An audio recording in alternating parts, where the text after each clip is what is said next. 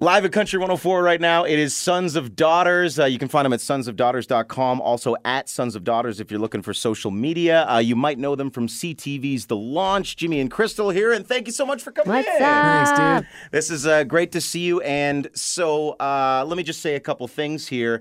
Uh, Boots and Hearts, Cavendish, CMA Fest. Uh, your summer's been no fun at all, I'm assuming, No right? fun. It's been, yeah, it's Terrible been boring. Nothing going on.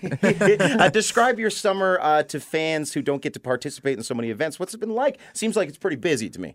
Yeah, it's been it's been awesome. It's like on the go. We're always on the go, which we love. I think we really like being busy.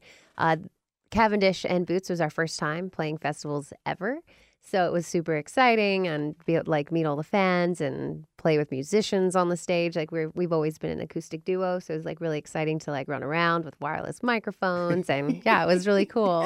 I, I, I have to admit, I wouldn't have expected that you hadn't played festivals before because I get the vibe that you guys have been in music for a long, long time now. yeah. Yeah. We've been doing it for a while, and this band's been together for about five years. But we did, like, right when we moved down to Nashville, we went underground essentially. We were writing songs and getting everything kind of ready to go. And we started working with Ron, we got management, and then a booking agent. So, yeah, you're right, man. This has been a busy, like, summer, but it's been something we've been waiting for for about three years. I feel like the groundwork is really being laid this summer while you're doing these festivals. You're getting the festivals under your belt, but you're also testing material in front of live audiences Totally. and just getting your base ready, right? Like, it, there's a lot of work behind the scenes for country stars. Oh, for sure. And like we've been, we're from Vancouver, British Columbia, but we've been in Nashville for the last four years, just writing and writing and developing, discovering our sound as a duo, really, really locking in our vocals and our harmonies and and all that kind of stuff. And we've just started releasing music starting June. So we've uh, so June, July, August, we released music to like Spotify and Apple Music and all that stuff. And then the first single's coming out at the end of this month. I'm very excited about that because I heard it on Spotify the other Nice, day. man. It's pretty cool to be added to a playlist like that right off the hop, right? oh man, time, the yeah. support's been crazy. I think that's what it's. We've been working so hard behind the scenes and like developing and creating that strong foundation, so that when now that all this stuff starts happening, hopefully it lands. But this is the hard part because you get to work so long on crafting the perfect release. But now you're in the public eye, and then what do you do? Right. Write the next record. yeah. Just do it again. A lot less time to do that, though, right? yeah, exactly. That's why you get Yeah. started now. so let's talk about the single since you jumped in there. Uh, quickly, I will tell people who haven't uh, heard your sound yet, maybe on the launch or, or seen you live, uh, that your Twitter feed describes you as Stevie Nicks meets Keith Urban. And the songs, I, I kind of think fit that. So I've heard What If We Stay and the one on Spotify right now, which you did uh, July 27th, which is Ain't Gonna Be long, Lonely Long. Uh, I think they fit. Is, you find the description still apt on your Twitter feed, or does it need to be changed? I. Th- I think it still fits. I think you could say a whole bunch of things Yeah. really, and it would work. I think Stevie Nicks works for that kind of more old school vibe. I think people uh, compare me to Stevie Nicks sometimes with my voice, and then I think the Keith Urban comes in with the with that pop production and that kind of like commercial sound today. So, are there any rumor songs ever make it into the set? Because I would love to hear that. Not yet. No? I can do most of them. Do the changes just in the middle of the song, like the if set we, somewhere? I would love to add in like some landslide. What and did we do? We did one. We did a. Oh, we did secondhand news. oh, Yeah. nice. Yeah, we did do that. I'm a huge Fleetwood Mac guy. I'm a huge Keith Urban guy. So when I read the Twitter, I'm like, ooh, look who's coming in. Perfect. today. Exactly. Uh, but uh, so let's talk about the music itself and the single that you do have coming to radio that people are kind of previewing right now with Spotify. Ain't gonna be lonely long. Tell us about the song, how it kind of came about. Yeah, so we uh, so in Nashville, like our a lot of our days look like this. Like a lot- you book a write for eleven o'clock, and we showed up and uh, we were writing with our friends um, Travis and Gavin that day. So we got in a room and we just I think it took about three hours to write that that, that song. And Sounds like you're on a roll. yeah, usually it's like you kind of get a four hour window, and it's kind of weird in Nashville. Like you're expected to finish a song, and usually we do. Not that that's the only way to do it, but this day was like, yeah, we came in around three hours, wrote the tune, and then it sat there. We we kept playing it live, and it would go over well, but it sat there and sat there and sat there for a while, and uh, then we were going through like literally hundreds of songs. What should we record? And it made it right up to the top of the list again. So we decided to do that. And Go with that one, eh? just yeah, we just Mhm. produced it, and it's exciting to to hear and see what people think of it. Uh, two things. Uh, one, I've never been to Nashville, but I've heard the stories, and I find these writing parties that are like like it's a nine to five job that everybody's got. I find them, uh, for lack of a better word, weird. Like, how do you write music in an industrial kind of like a like a like a assembly line kind of situation. It's almost like speed dating. Yeah, you know? kinda it's feels like it's kind of like blind dates too. Like it's you show up sometimes. Sometimes you know the person you've written with them a ton, and the reason you keep writing with them is because you have this natural chemistry. And every time you sit with each other, you're just like, ah, I love that, love that, and you you go and you write a song. And sometimes you've never met them before, so you kind of like sit down, kind of like what we're doing now. It's kind of like sit down, you talk, you get to know each other, and then sometimes within that hour conversation or so, you get a song idea comes to your mind, or you already have something that you're going to bring to the table and it's it's just that it's like these people and now kind of including ourselves we've been doing it for four years you just kind of know the way it works you just like you sit down and it's creative writing and you just write a song it's just the the way it works there I find it so interesting that Yeah, it's, it's- that it's possible to be done. yeah it's pretty crazy and some people can like love doing it like jim can write seven songs a week you know do it seven days a week sometimes he'll book doubles and like i did at the very beginning as well but i need a bit more space between writes i'm Yeah. like i'm good with like the the three to four a day I think or a, a week kind of thing that's a day. That's a lot. Yeah, I was like, holy.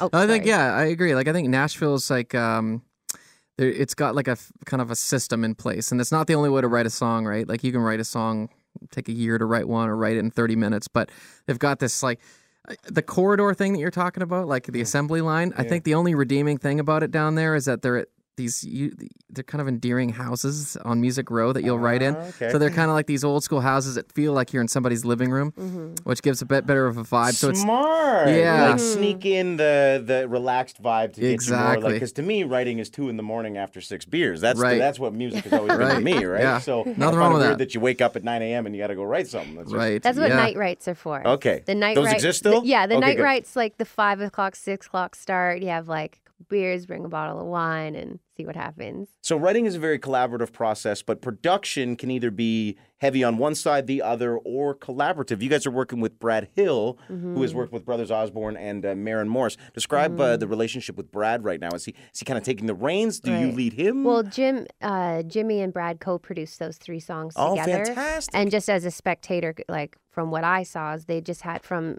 from the very start had a very similar vision.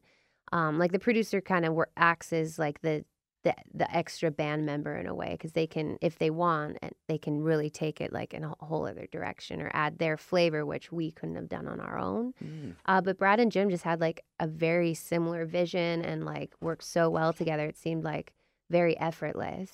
Yeah, it was. Uh, there was a lot of scenarios where we were finishing each other's sentences in terms of like, "Hey, man, I think we should do," and oh, you want like this? Yeah, that's like That's that. it. Yeah. And same, yeah, like I think we all work really well together. There's a good energy in the room. This I never once looked at Chrystal and she was like, "No, that's not it." Like we were all always. I find like musically, we always arrive at, Mm-hmm. especially with Chrystal and I, because we, I mean, our our agreements have to go outside of the studio as well, right? They're in, you know, agreeing on where we're gonna go, where we're gonna eat, how we're gonna get to somewhere, what car we're gonna rent. Uh, we usually, for the most part, agree on a lot of stuff naturally. Mm-hmm. You're lucky. We do. It We could be do a lot ha- worse than yeah, that. we do have our battles, but it's uh, Mm-hmm. musically we've always kind of figured it out, and it's it's come and that's pretty the easy. key point, right? You've got the that's the main meat and potatoes, and you just got to figure out the other stuff. It's like raising What children. You guys have to have you have to be on the same page. Yeah. Yeah. No, I like that you guys are on the same page, and I like that you at least to me, uh, are seemingly open to this uh, suggestion that people are offering to improve the music, uh, whether you would agree or not. Like I was watching uh, this six-minute kind of introductory video for the launch when you guys were on it, and one of the judges had said something about. Uh, too much chorus or something that. Do you, do you remember that part? The judge kind of said something along the lines of too much harmony or something like that. Yeah, Right. too much harmony all the I time. remember Right. that. And, and I thought at the time, I was like, well, that seemed rude to say. And they've been working on this the whole time, and they show up to these judges, but you guys immediately went, oh, course correction, and thank you for the. Right. It just seems that you're uh, open to.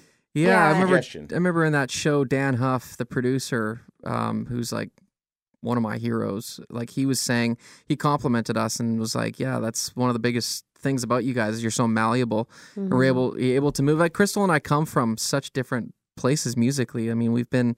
Chrystal was in a band called Jackalope, which was like an industrial pop band.